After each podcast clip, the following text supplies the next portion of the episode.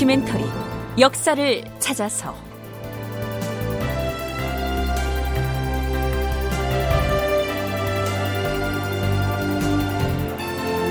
제 489편 육진 개척. 극본 이상락 연출 임종성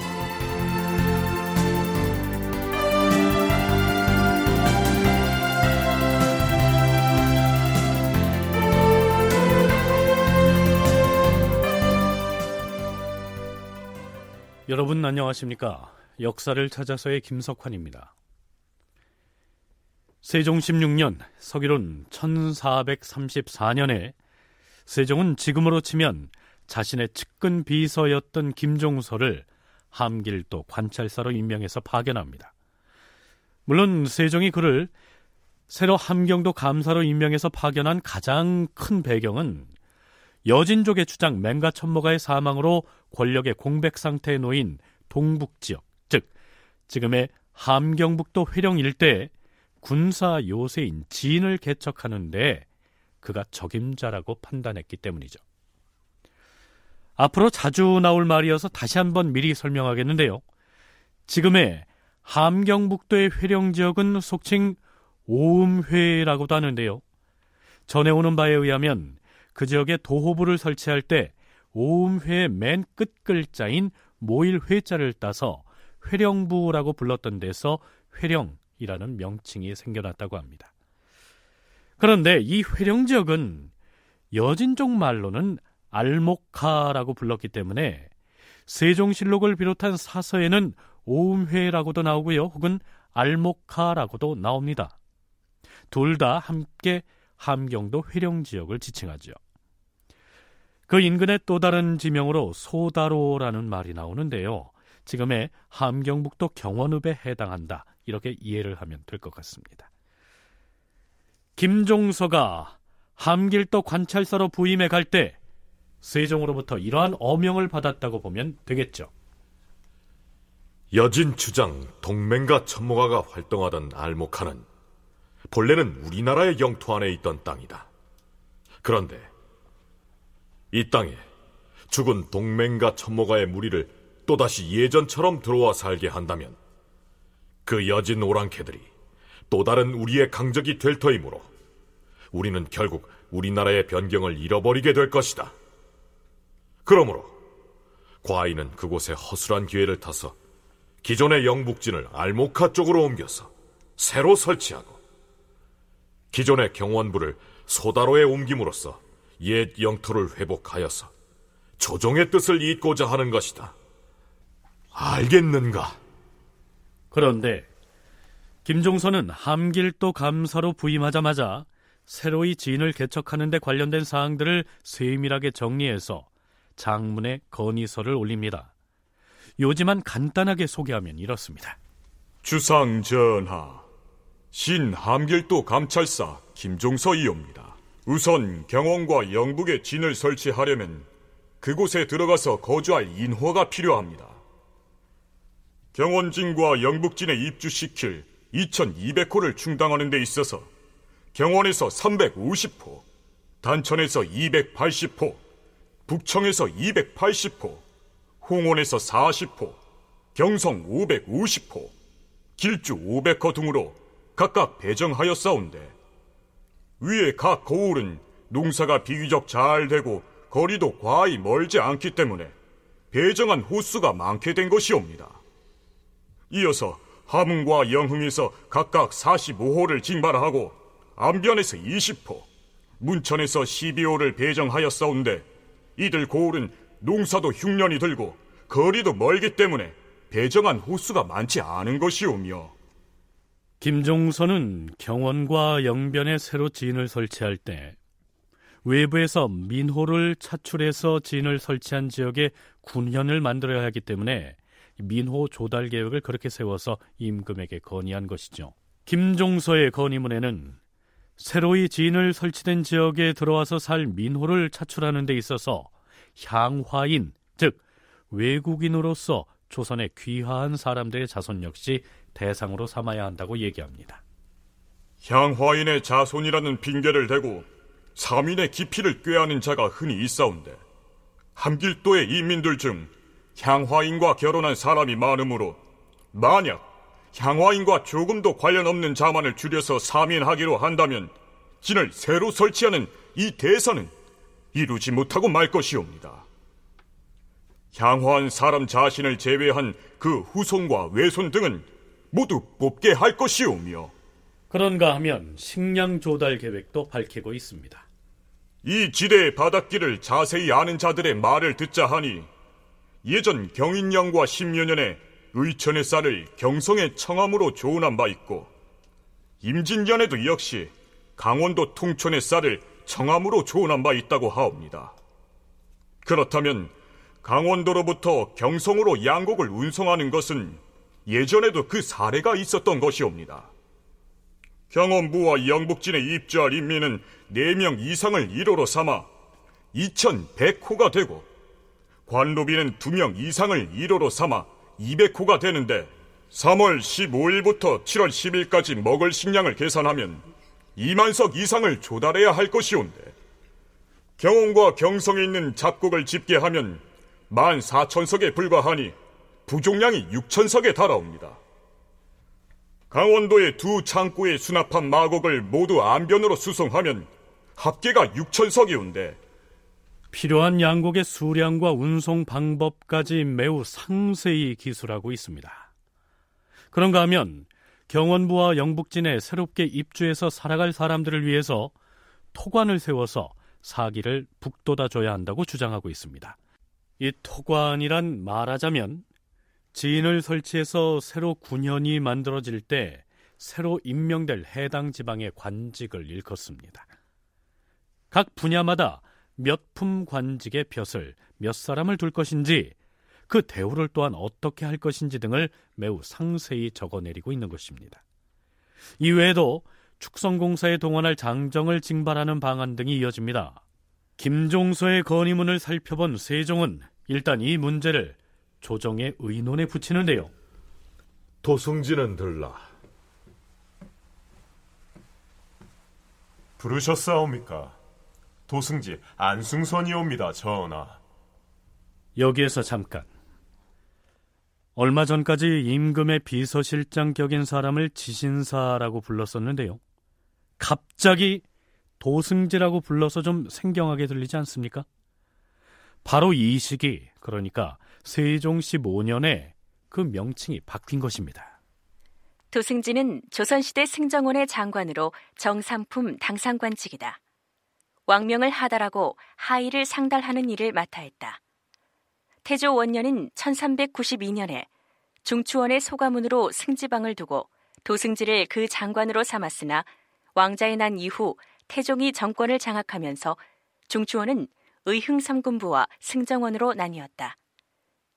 의흥삼군부가 다시 승추부로 개편되고 승정원의 기능이 승추부에 귀속되면서 도승지는 지신사로 승지는 대언으로 부르게 되었으며 직무기관이었던 승지방도 대언사로 바뀌었다. 그러다 1405년에 승추부가 병조에 귀속되면서 대언사가 다시 독립하고 승정원으로 개칭되었다. 세종 15년에 지신사를 도승지로, 대언을 승지로 개칭하여 경국대전에 올려 법제화되었다. 승정원이 국왕의 비서기관 역할을 했으므로 왕권의 강약에 따라 도승지의 영향력도 변하였다. 도승지가 지신사로 그리고 지신사가 다시 도승지로 바뀐 내력이 이와 같습니다. 도승지는 김종서가 올린 이 기회문을 가지고 의정부로 가서 영의정, 좌의정 등과 더불어 의논한 뒤에 그 결과를 아래도록 하라. 분부대로 거행하겠사옵니다, 주상 전하. 세종의 명에 따라 도승지 안승선은 김종서가 올린 기문을 가지고 의정부로 가서 영의정 황희, 좌의정 맹사성을 비롯한 대신들과 난상 토론을 벌입니다. 그러나 세종은 대신들의 이런저런 반대 의견에도 불구하고 김종서에게 힘을 실어주는 쪽으로 결론을 이끌어냅니다. 가령 새로 진을 설치할 곳으로 양곡을 운반하는 좋은 방법 등을 두고도 논란이 있었는데요. 자, 잠시 살펴보시죠. 예전 황희가 강원도 감사로 있을 당시 경상도의 잡곡을 조운해다가 강원도 백성을 구제한 일이 있지 않았던가? 조우는 옛날에도 그 사례가 있었던 것이니 차후로도 행함직한 일이 아니겠는가? 조운으로 편리를 보는 것은 예사이다. 그러나 실패를 보는 적도 간혹 있을 터이다. 이제 지인을 개척하는 대사에 임하여 혹 한두 척의 배가 파선한다 하더라도 그 정도를 꺼려해서 그만둘 일은 아니라고 보는 바이다.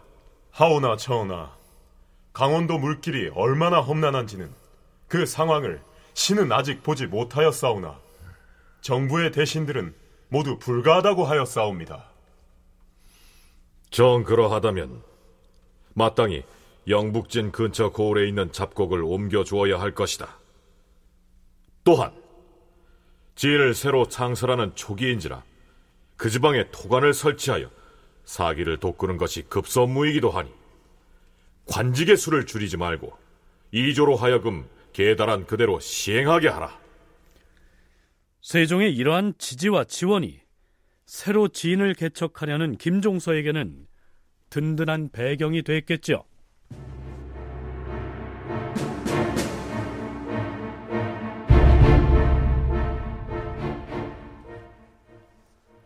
함길도 관찰사로 부임한 김종선은 경원진과 영북진을 새로 설치할 곳에 대한 현장 답사에 나섭니다. 함길도 도채찰사 하경복과 부사 심도원, 병마절제사 성달생, 경원절제사 송호미, 영북진 절제사 이증옥 등이 함께 나섭니다. 조정에서 논의한 대로라면 이 알모카 지역에서 진을 설치할 곳이 저기서부터 저기까지입니다. 저 산등성이 쪽으로는 벽성을 쌓게 될 것입니다. 음, 문제는 새로 설치하게 될 진의 배후가 넉넉해야 하는데 진의 배후가 넉넉해야 한다는 말씀은 군진을 설치해서 재구시를 하려면 외주에서 이주해온 사람들로서 군연을 이뤄야 할 것이고 그러자면 주민들의 생계를 뒷받침할 농토가 확보돼야 하는데 여기 알모카의 농사지을 땅은 그 사정은 어떠합니까? 저 뒤쪽으로 일부 기름진 농토가 있긴 합니다만 여기 알모카 지역은 경장 농지가 워낙 적을 뿐 아니라 척박한 전지가 거의 대반이고 간혹 기름지고 살찐 땅이 있긴 해도 대부분 이 지역 토들이 소유하고 있는 형편입니다. 하면 외지에서 사민하여 입주할 인민들은 경작할 전지를 차지하기가 어렵다는 얘기가 아닙니까? 그렇습니다. 여기 알모카에 군읍을 두기는 어려울 것입니다. 저기 북쪽으로 교통로가 나 있는 듯한데 여진족 오랑캐들 본거지를 통하는 교통로가 나 있어서 이곳이 교통의 요충지입니다. 음, 저 너머의 알타리 쪽에 모여 사는 곳으로 연결된다는 얘기가 아닌가요? 그렇습니다. 따라서 이곳 알모카는 우리에게도 교통의 요충이지만 여진 오랑캐들에게도 자유롭게 드나들 수 있는 요충지여서 적의 침투로 이용될 가능성이 높습니다. 진을 설치하고 군현을 두기에는 좋은 위치가 아닙니다. 김종서와 함께 진을 설치할 곳을 답사한 사람 중에는 이징옥이라는 인물도 있었는데요. 뒷날 이징옥의 난을 일으킨 바로 그 인물이죠. 자, 그건 그렇고 함길도 감사로 부임해서 현장을 답사한 김종서는 세종에게 애당초 조정에서 논의한 대로 진을 설치하는 것은 문제가 있다는 내용의 보고서를 올립니다. 애당초 조정에서 논의하기는 영북진을 알목하러 옮기고 경원진을 소다로로 옮기자는 것이었는데요. 김종서가 영북진의 새로운 후보지로 제시한 곳은 백안수소라는 곳이었습니다. 전하, 백안수소는 서쪽으로 알모카와 30리 거리에 위치해 있사옵니다. 동쪽으로는 소다루와 60리 거리로 떨어져 있어 동서의 구원이 심히 용이하고 토지도 넓고 비옥하여 인민 300여 호가 살 수 있사옵니다. 북쪽으로 동공과 수주와 연하여 적의 출입로와 상통하는 요해지이오니 영북진을 배관수소로 옮겨 배설하겠사옵니다. 그리고 그 주위에 6천척 길이의 벽성을 축적할 것이옵니다. 알모카의 벽성에는 절제사가 군인을 영솔하고 상시 방어 수비함으로써 저 사람들의 마음을 눌러 복종하게 하고 배간 수소에는 판관을 보내고 군인을 적당히 주어서 수비하게 하되 절제사가 왕래하면서 시찰하여 다스리게 할 것이옵니다. 또한 소다로는 토지가 넓고 또 비옥하며 동서와 북방이 모두 야인 무리의 출입로로 통하는 요해지이므로 성이 들어설 기지로 정한 다음 경원부를 이곳에 옮겨 설치하고 그 주위에 6천 척의 길이의 벽성을 축조할 것이옵니다. 연세대 국학연구원 윤훈표 연구원과 국방대학 노영구 교수의 얘기를 이어서 들어보시겠습니다. 처음에 설치하려고 계획했던 곳, 그러니까 처음에 이제 중앙에서 아, 이런 이런 지역에다가 이렇게 이제 해가지고 개척해 나가자라고 계획했던 곳은 가보니까 경장 농지가 적었습니다. 그 다음에 척박했어요. 농사가 잘 안 돼. 그 간혹 이제 기름진 땅이 있더라도 고족은 이미 그 야인들이 소유하고 있어가지고 그들을 내쫓아가지고 만약 거기 조선인을 갖다가 그 이 심어주게 되면 반발을 하게 되고 그들은 아마 명나라에 연락해가지고 조선을 다시 압박할 겁니다. 그래서 함부로 그 야인들을 갖다가 내쫓을 수 없게 됐습니다. 따라서 그 남쪽에서 조선인들을 갖다가 입주시켜가지고 경작해야 되는데 그 경작할 만한 땅이 매우 적었습니다. 경원은 두만강 하류 지역에서 오는 출발점에 해당되고 회령은 조선 땅에서 올라가는 어찌 보면 출입구에 해당되는 지역이거든요. 그러다 보니까 우리로서도 좋지만 연족을 입장에서도 가장 좋은 위치입니다. 어쩌면 터도 기름지고 이 두만 하류 지역이 기름진 지역에다가 교통이 이제 좋은 지역에 해당됩니다. 그러다 보니까 어, 세종 입장에서는 반드시 지역을 틀어 막아야 되겠는데 쌓 막아야 됩니다만 안 좋은 점은 이제 그만큼 적침의 우려도 많다. 성도도 뭐 그쪽에 많은 세력을 가지고 있기 때문에 세력이 많은 적에 대항하기 위해서 그 성을 쌓았습니다만 적의 침입에 막기에는 적절치 않은 부분이 있기 때문에 아마 굉장히 그런 문제를 고심했던 것 같습니다. 여기에 나오는 백안수소는 지금의 행영이고요. 소다로는 함경도 경원의 용당 부근에 있던 지명입니다.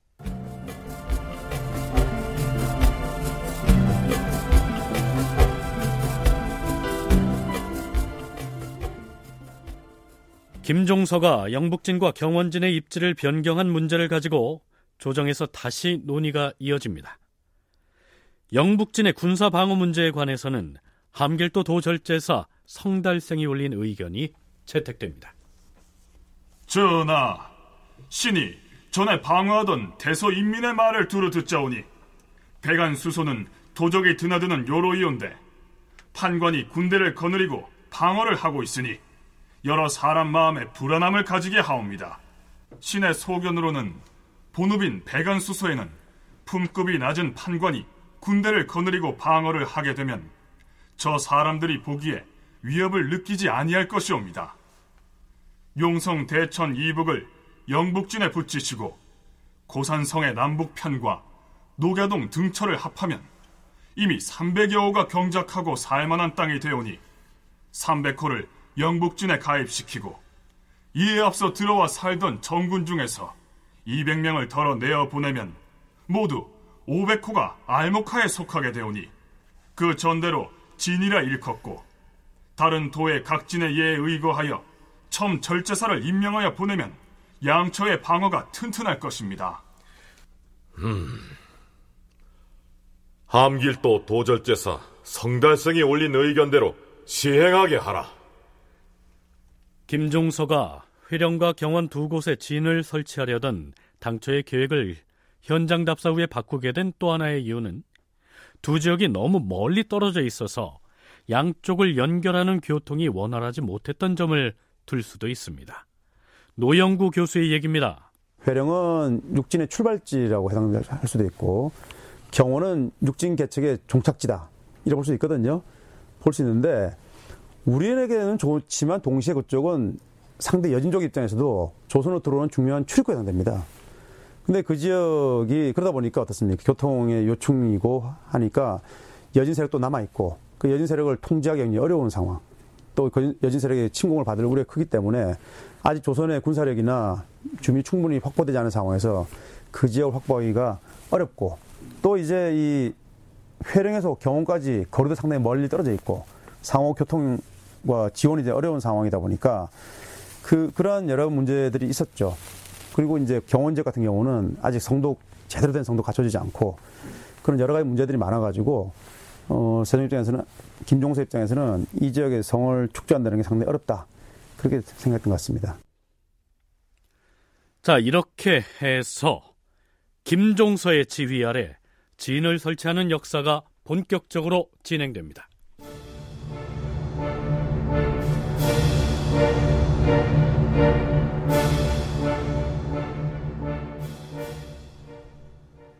자, 이제 두만강 유역에 새로운 지인을 설치하는 역사가 시작됐는데요.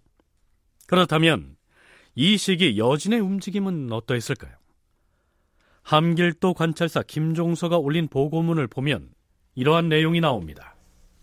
전하, 죽은 동맹가 천모가의 아들 권두가 알모카에 살고 있사온데 동맹가 천모가가 사망한 이후에 알타리족 야인들이 무질서해 보였사옵니다. 신이 그들 중 한 명과 이런 말을 주고받았사옵니다.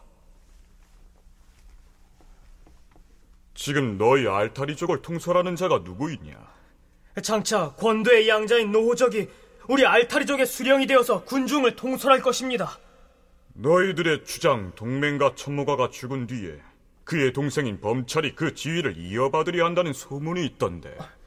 우리 알타리족 사람들은 범찰을 다 싫어합니다. 주상 전하, 범찰은 우리나라와는 본래 원수진 혐의가 있어 만약 그가 무리를 통솔하게 되면 후환이 염려되옵니다. 노호적인 현재 명나라로부터 직을 받지 않았고 또 우리나라에 의탁하여 그 무리의 영설을 회고하고 있사오니 만약 그 뜻을 이루게 되면 우리나라의 덕으로 알고 심력을 다할 것이옵니다. 만약 그가 명나라에서 설치한 위소에 속한 사람이라서 그 임무를 경솔히 허락할 수 없다면 우선 변방의 장수를 시켜서 그 무리의 통솔을 허락하는 그를 보내게 하여 허락하는 것이 어떠하겠사옵니까?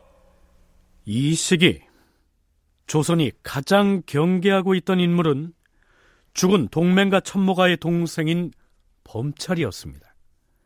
따라서 김종선은 동맹과 천모가의 아들인 권두의 양자 노호적에게 조선의 관직을 주어서 포용함으로써 범찰이 알타리족 내에서 권력을 행사하는 것을 견제하자 이러한 의견을 내보였던 것이죠. 그러니까 조선이 두만강 일대 진 설치 작업에 돌입한 이 시기에는 알모카의 알타리, 즉 오도리족은 마땅한 통솔자가 없어서 지리멸렬했던 상태였습니다. 동맹과 천모가 잔존 세력, 잔존 오도리족 입장에서는 두 가지 딜레마 있을 겁니다. 하나는 조선이 굉장히 공세적으로 밀고 올라오는 데 대한 두려움도 있고 또한 동시에 이제 우디거나 이제 그런 어떤 양목다불 같은 세력이 압박하는 데 대한 두려움. 그러니까 조선의 지원도 받아야 되지만 동시에 조선의 어떤 진출에 대한 부담도 동시에 가지는 그러다 보니까 이들은 두 가지 생각들을 했던 것 같습니다. 하나는 조선의 판돈에서 어느 보호를 받으면서 동시에 행동의 자유를 얻기 위해서 이제 이만주 세력과 이제 연결을 맺는 그런 일들이 부단히 하게 되죠. 그 조선이 이제 그 오메라드 일지역으로 이제 장악해 들어오니까 일부 세력은 지금 현재 그 파정유역, 그 압록강 중상류 지역으로 이동을 하기도 하고 동맹과 천모가가 갑자기 그 부자가 죽게 되니까 이제 야인들은 많이 혼란에 빠졌는데요. 이때 그 휘하에 있던 그 야인들, 즉 여진들의 의견이 이제 크게 둘로 나눠져 있는데 하나는 이제 조선의 입장을 따르자. 조선이 우리들을 보호해 줄 테니까 조선의 어떤 보호망 아래로 들어가자는 그런 파 하고 안 된다. 끝까지 우리의 어떤 뭐 정체성을 지켜야 된다고 해서 거부하자는 그 파가 나눠져 있었습니다. 그런데 이 거부하자는 파는 또두 불로 이제 분류가 됐는데요. 하나는 뭐냐면 이 명나라에 의지해 가지고 이 동맹과 초모가가 다스렸던 알모카와 이 소다로 이 등지를 회복하자는 입장.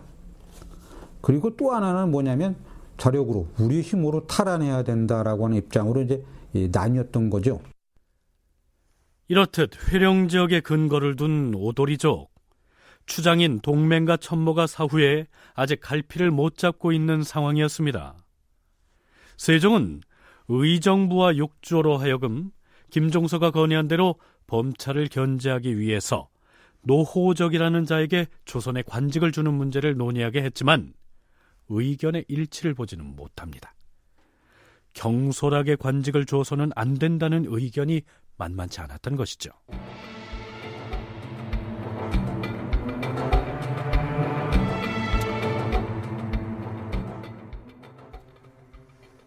여진족의 내분으로 목숨을 잃은 동맹과 천모가가 알타리 혹은 오도리족의 주장이었고 그들이 활동 근거지로 삼았던 곳이 지금 조선에서 새로운 진을 설치하고 있는 알목하, 즉 회령 지역이었다는 점에서 진과 군현 설치를 지휘하고 있는 김종서로서는 오도리족의 움직임에 신경을 곤두세우고 있었겠죠.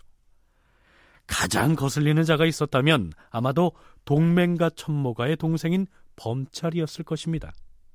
그런데 이 범찰에 대해서 매우 강경한 자세를 보이고 있는 인물이 있었습니다. 바로 영북진 절제사 이징옥이었습니다. 범찰은 우리가 군사요새 설치 작업을 하고 있는 이곳 알모카를 본거지로 삼고 있는 자입니다. 저자를 그냥 두면 우리에게 어떤 해악을 끼칠지 모릅니다. 군사를 내어서 선제 타격을 해야 합니다. 이징옥으로부터 이러한 건의가 올라오자 조정에서도 이 문제를 두고 의논을 하게 되는데요. 영북진 절제사 이징옥이 동맹과 천모가의 아우 범찰을 정벌하자고 청하고 함길도 도관찰사 김종선은 그를 정벌하는 것은 옳지 않다고 하니 이두 인원에 대한 경들의 의견을 말해보세요. 전하, 지금 알목화의 오도리족이나 혹은 범찰이 우리를 침략하려는 어떠한 흔단도 보이고지 않사옵니다. 그럼에도 불구하고 아무 이유 없이 저들을 치게 되면 오히려 저들의 분노를 촉발시켜서 사방에서 잡류들을 많이 이끌고 와 오히려 우리를 침노할 것입니다. 실은 이징옥의 주장에 반대이옵니다. 음, 과인의 생각도 그러하오. 맹가 첨모가가 양목 타불에 의해 살해된 뒤로 우리나라가 곧 진을 설치했으나 그들은 아무런 흔단도 일으키지 않고 있어요. 헌데 경고망동하여 이를 친다는 것은 옳지 않게 여기는 바이오. 김종서의 경우 새로운 진을 설치하는 작업을 해나가면서도 여진족을 어떻게든 회유하고 설득해서 포용하자는 쪽이었으나 이 이징옥은 달랐던 것입니다. 이징옥은 태종 16년에 무과에 장원급제해서 관리가 된 정통 무인 출신이었습니다. 김종서 입장에서는 그들을 완전히 조선화시키 포섭하여 나가고 조선의 양권 도가지고 둬야 된다는 입장이었던 것 같고 이종호 입장에서는 철저하게 군사도 입장이죠. 저들을 완전히 제거함으로 인해 가지고 후환 없애야 된다. 그런 입장인데 어찌 보면 뭐가 옳았다 그러다 말하기 좀 어렵습니다만 그 당시 이제 이 여진족은 항상 그 지금 우리 생각하듯이 항상 조선의 일방적으로 조선 친조선족이라든지 친명이라든지 이런 것이 아니라 그들이 이해에 따라 수시로 이렇게 변하기 때문에 어, 이종 입장에서는 후환을 없애기 제거해야 된다 입장입니다만 우리가 세력을 제거한다고 해가지고 그 지역이 완전히 평정리에 들어가는 게 아니라 그 공백 지역으로 주변 세력이 들어오게 됩니다. 삼탑 같이. 이에 따라서 어찌 보면 그 세력을 없애는 것만이 능사는 아니죠. 그런데 세종 16년 6월 30일 함길도 감사 김종서가 세종에게 밀봉 서신을 올립니다. 함길도 감사 김종서가 밀봉한 문건을 보내왔사옵니다. 어, 함길도 감사가 무슨 일을 구하려고?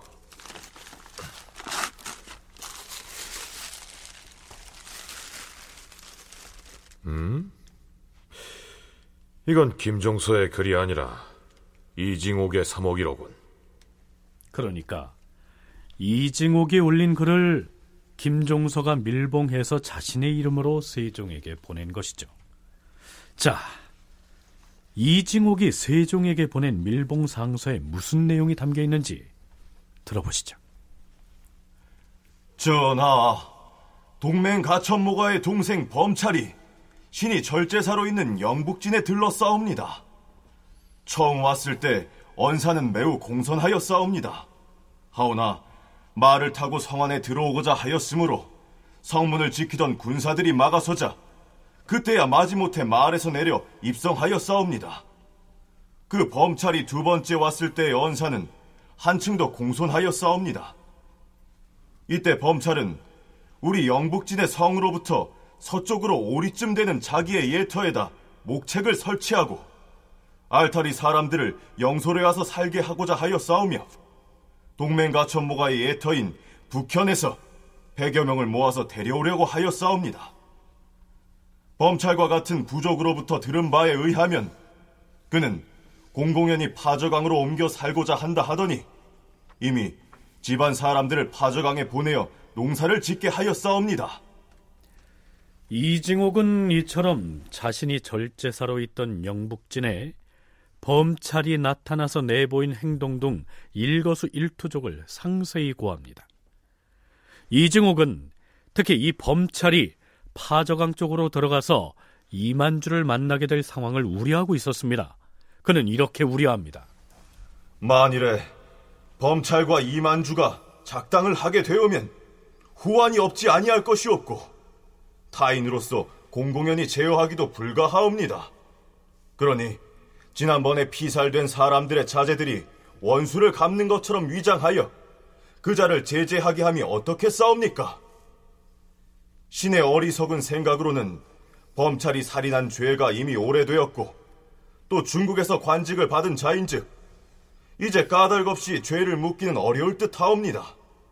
그러나 이 사람은 끝끝내 반드시 우환이 될 것이오니 불갑을 일찍이 이를 위하여 계책을 세워야 하겠나이다. 만일 이자가 파저강으로 이사하고 나서 우리 조선의 화심을 품고서 우리 인구를 잡아가고 혹은 우마를 훔쳐간다면 어찌 되겠사옵니까? 이를 대비할 계책은 불갑을 일찍이 마련해야 하겠기로 엎드려 전하의 재결을 바라옵나이다. 범찰이 파저강의 이만주와 만나게 되면 분명 둘이 작당해서 조선에 해를 끼칠 일을 꾸밀 것이니까 예전에 범찰에 의해서 가족을 잃은 사람이 복수를 한 것처럼 꾸며서 범찰을 제거해버리자. 이징옥이 이러한 제의를 하고 있는 것입니다. 그러나 세종은 대신들과의 의논에서 역시 이징옥의 이러한 의견을 받아들이지 않겠다고 말합니다. 음, 이제 함길도 감사가 밀봉에 보낸 이징옥의 글을 보니 과인의 생각으로는 비록 범찰이 제거할 만한 사람이라고는 할지라도 지금 당장에 그를 토벌할 죄가 없으니 명분 없는 군사를 일으키기는 매우 불가하다 할 것이요. 만일에 범찰이 혹 우리의 우마를 훔치고 혹은 변경을 노력한다면 그때는 이징옥 같은 변장이 임의로 처결함이 가할 것이요. 전하의 하교가 진실로 지당하옵니다. 피살된 사람의 가족이라고 거짓으로 일컫고 틈을 타 원수를 갚는다는 계책은 아무래도 온당치 못한 듯 하오니 결탄코 조칠 수 없겠사옵니다.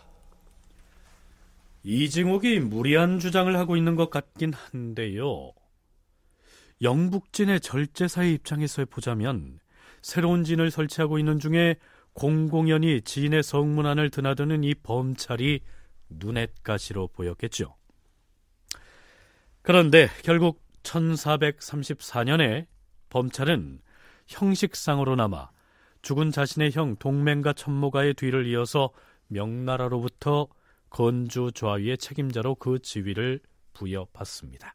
동맹과 촌모가 부자가 죽음을 당했을 때 그 동맹과 촌모가의 아우였던 범찰만이 아주 운이 좋게 난을 피했습니다.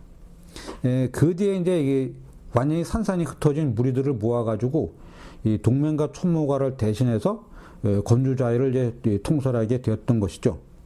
이때 명나라에서는 양목다불의 그 1차 습격 때 배준을 도와줘가지고 잘 물리친 공을 인정해서 범찰을 1434년 어, 2월에 예, 도독 그 첨사로 승진시키고 예, 좌예를 관장하게 했습니다. 즉, 그 동맹과 총무가의 예, 그 후임으로 그러니까 형이 죽었기 때문에 뭐 아들도 죽었으니까 일단 그러면 할 수 없으니까 그 동생 이 범찰 또 이 사람이 그 이 명나라 사람들을 위해서 싸웠으니까 그를 이제 건주자의 어떤 책임자로 임명을 갖다가 이제 해가지고 통솔을 그 통솔하게 했던 것이죠.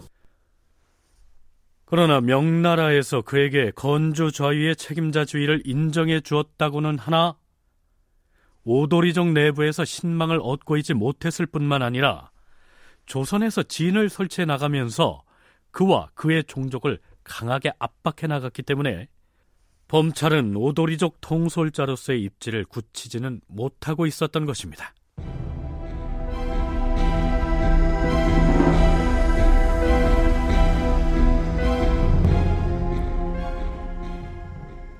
그러나 두만강 유역에 군사 요새인 진을 설치하는 작업을 진행해 나가다 보니 여진족의 활동 근거지와 맞닿게 됐기 때문에 아무리 조선에서 그들을 회유하고 포용하려고 해도 마찰이 생길 수밖에 없었습니다. 뿐만 아니라 우디케족이 맹가 천모가가 사라진 오도리족을 공격하는 사태도 벌어집니다. 세종 17년 11월 20일 함길도 도순 검사가 급히 보고하기를 구주에 거주하는 현지 놀적합 400여 명이 알타리에 침략하여 14호를 불사르고 건장한 남녀 86명과 어린이 노약자 등 약한 남녀 63명과 마소 445피를 사로잡아 갔는데 화살에 맞은 사람이 3명, 죽은 사람이 2명이며 올적합 2명도 또한 화살에 맞았습니다. 라고 하였다. 그런데 조선의 중앙조정 입장에서는 두만강 유역에 군사 방어 요새를 설치하는 막중한 대역사를 추진하고 있는 마당에 어떻게든 국경 일선에서 여진족과 충돌하는 상황은 피해가기를 원했던 모양입니다. 전하, 함길도 도졸자사 성달성이 옵니다. 홀라온 오랑캐가 우리 조선의 변경을 범하고자 하므로 우선 인민들을 모두 거두어 보호하고 들판에 작물을 거두고 가옥을 철거시켜 도적을 기다리게 하고 있는 형편이오니 백성들이 불안해하옵니다. 도적이 우리 국경에 침입했는데도 굳게 지키기만 할 뿐 그들을 나서서 치지 않는다면 지나치게 겁내어 약하게 보이므로 날랜 군사를 뽑아서 형편에 따라 승산을 마련하여 저들을 선제 공격함으로써 백성의 걱정을 영구히 막고자 하옵니다.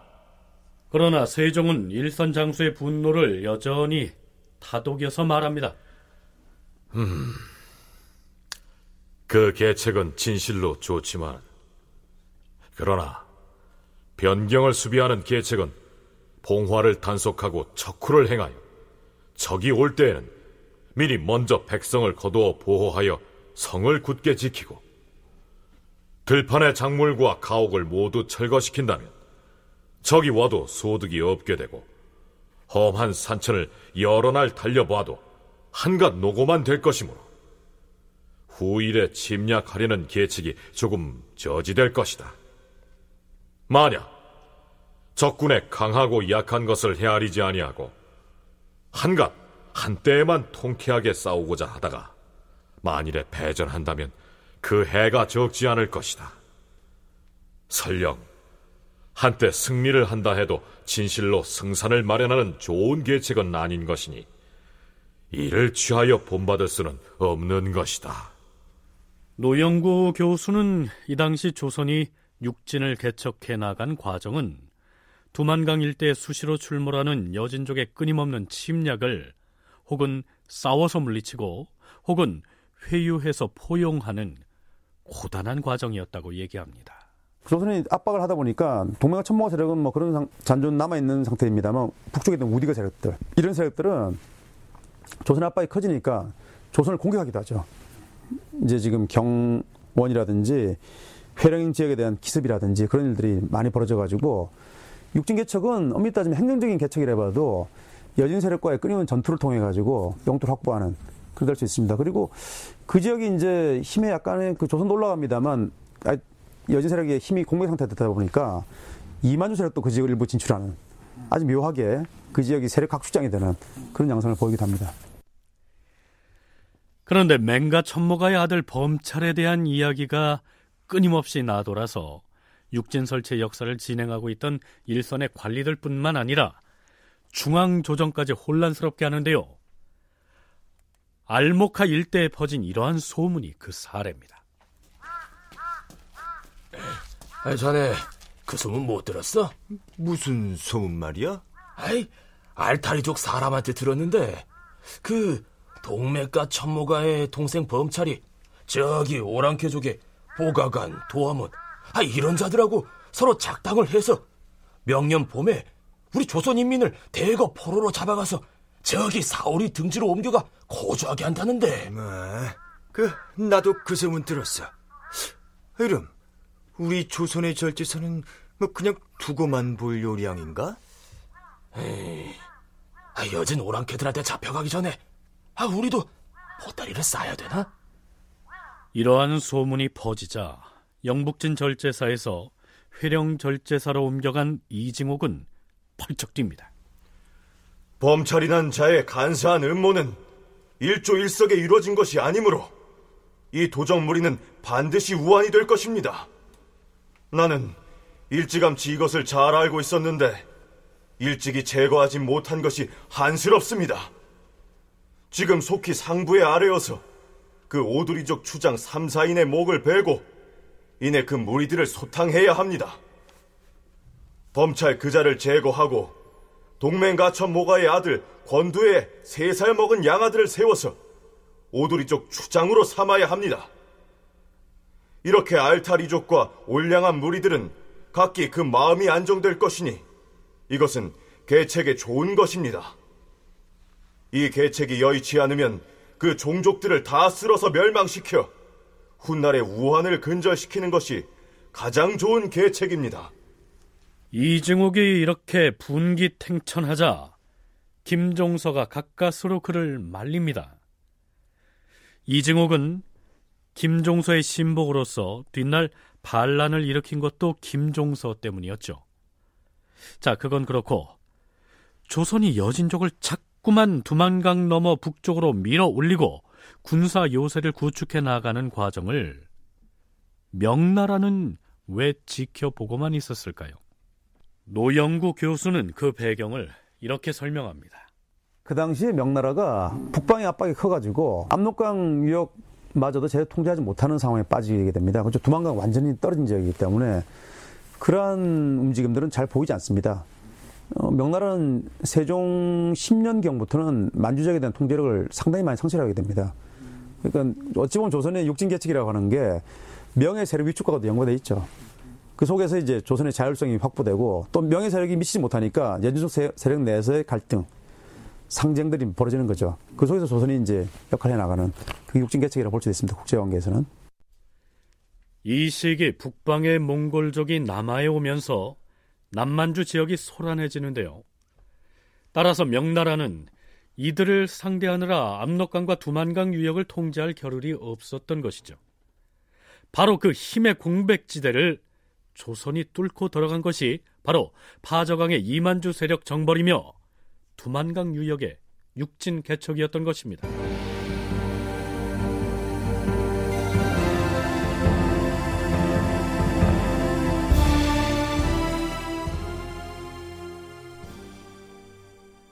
이제는 육진 개척의 과정을 살펴볼 차례인데요.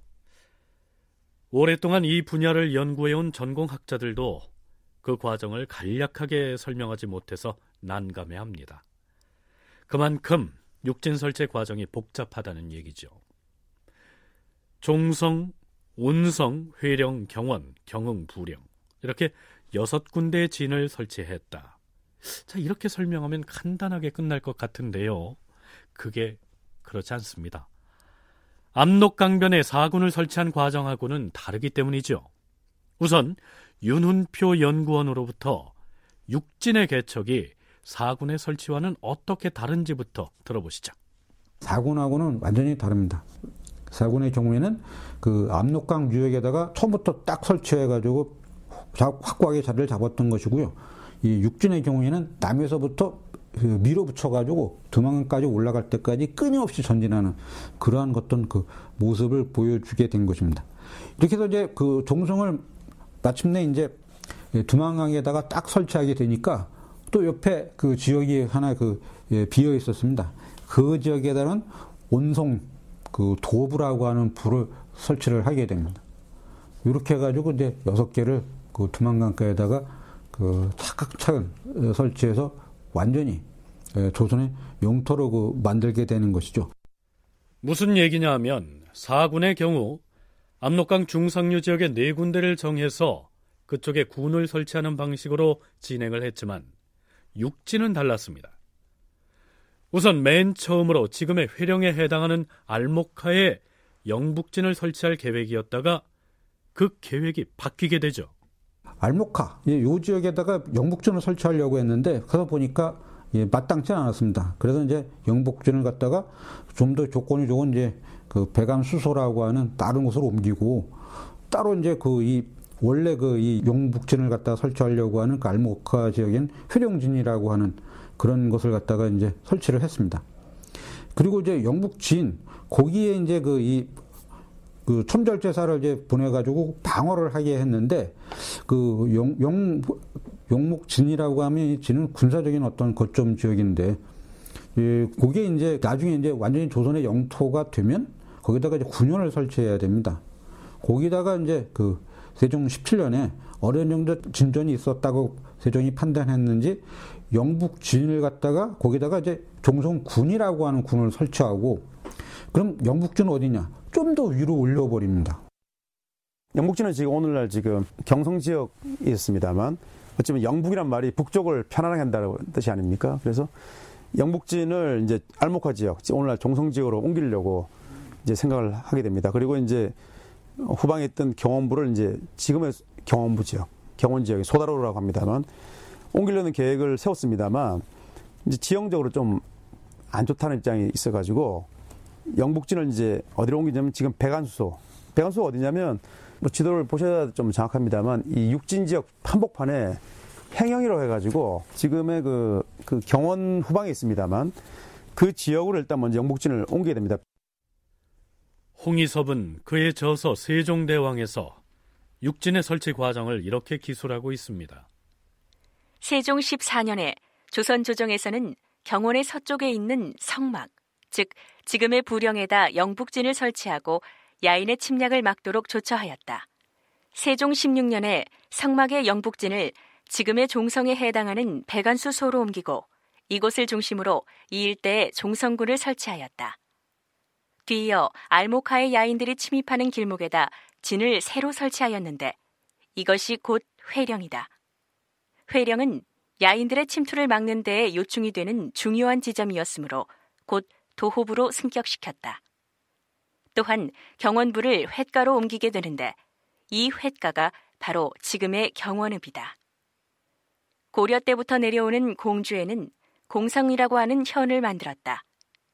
세종 19년엔 이를 경흥이라 계칭하고 6년 뒤에 성을 확장하여 도호부로 승격시켰다. 세종 22년에 종성을 수주로 옮기고 다운평에다 온성을 두었는데 이제 영북진을 그 당시 배관수소라고 했습니다만 종성과 경원 후방에 있는 약간 뒤져 있는 지역입니다만 그 지역을 옮겨 가지고 이제 그 종성을 이제 설치하게 됩니다.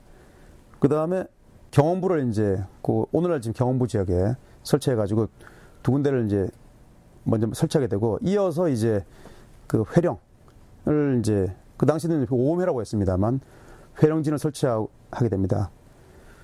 그 다음에 세종 17년이 되면 그 회령하고 그 경원 사이에 있던 지역에 이제 종성을 중요해지니까 그 지역을 이제 종성군으로 독립하게 되죠. 그 다음에 가장 이제 이 동해안 이 육진 지역 동쪽 끝 그 지역에 이제 공성현을 두었다가 이제 곧 경흥군으로 바꾸게 됩니다. 자, 어느 곳에 진을 설치했다가 다른 지역으로 옮기면서 명칭을 바꾸기도 하고요.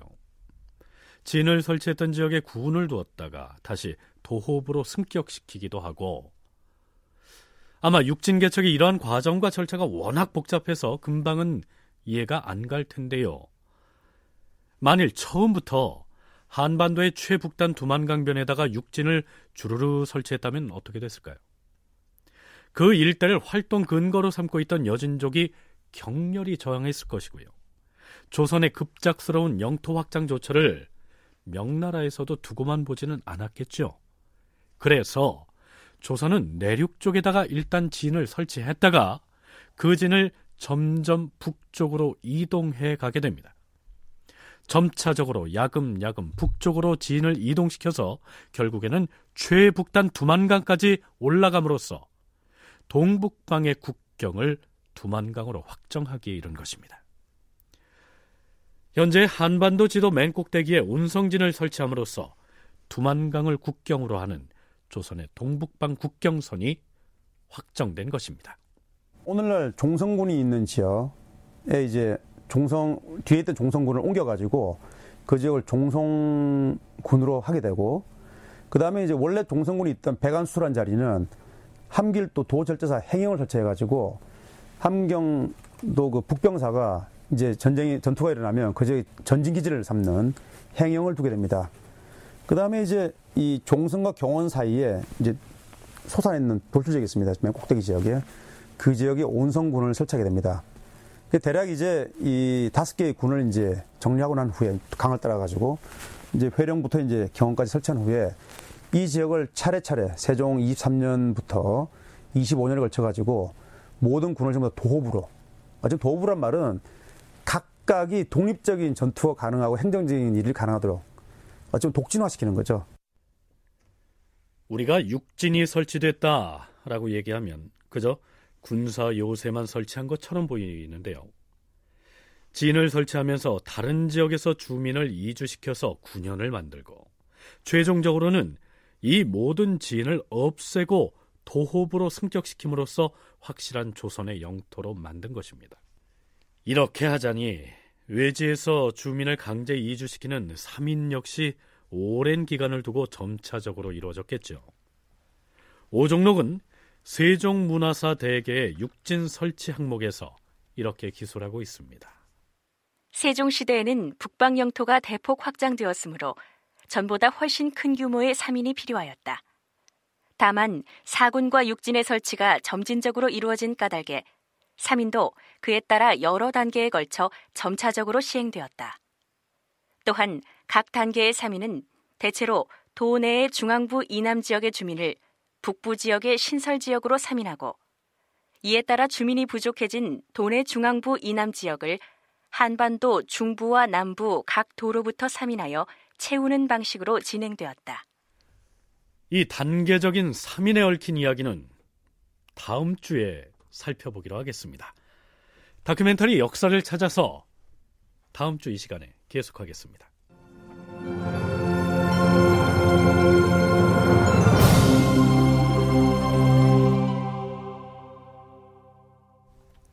출연 구자형, 시민종, 김현수, 신범식, 전종구, 박진우, 윤용식, 임호기, 서승휘, 이승준, 송대선 낭독 김현정 해설 김석환 음악 박복규 효과 신현파 정영민 기술 이진세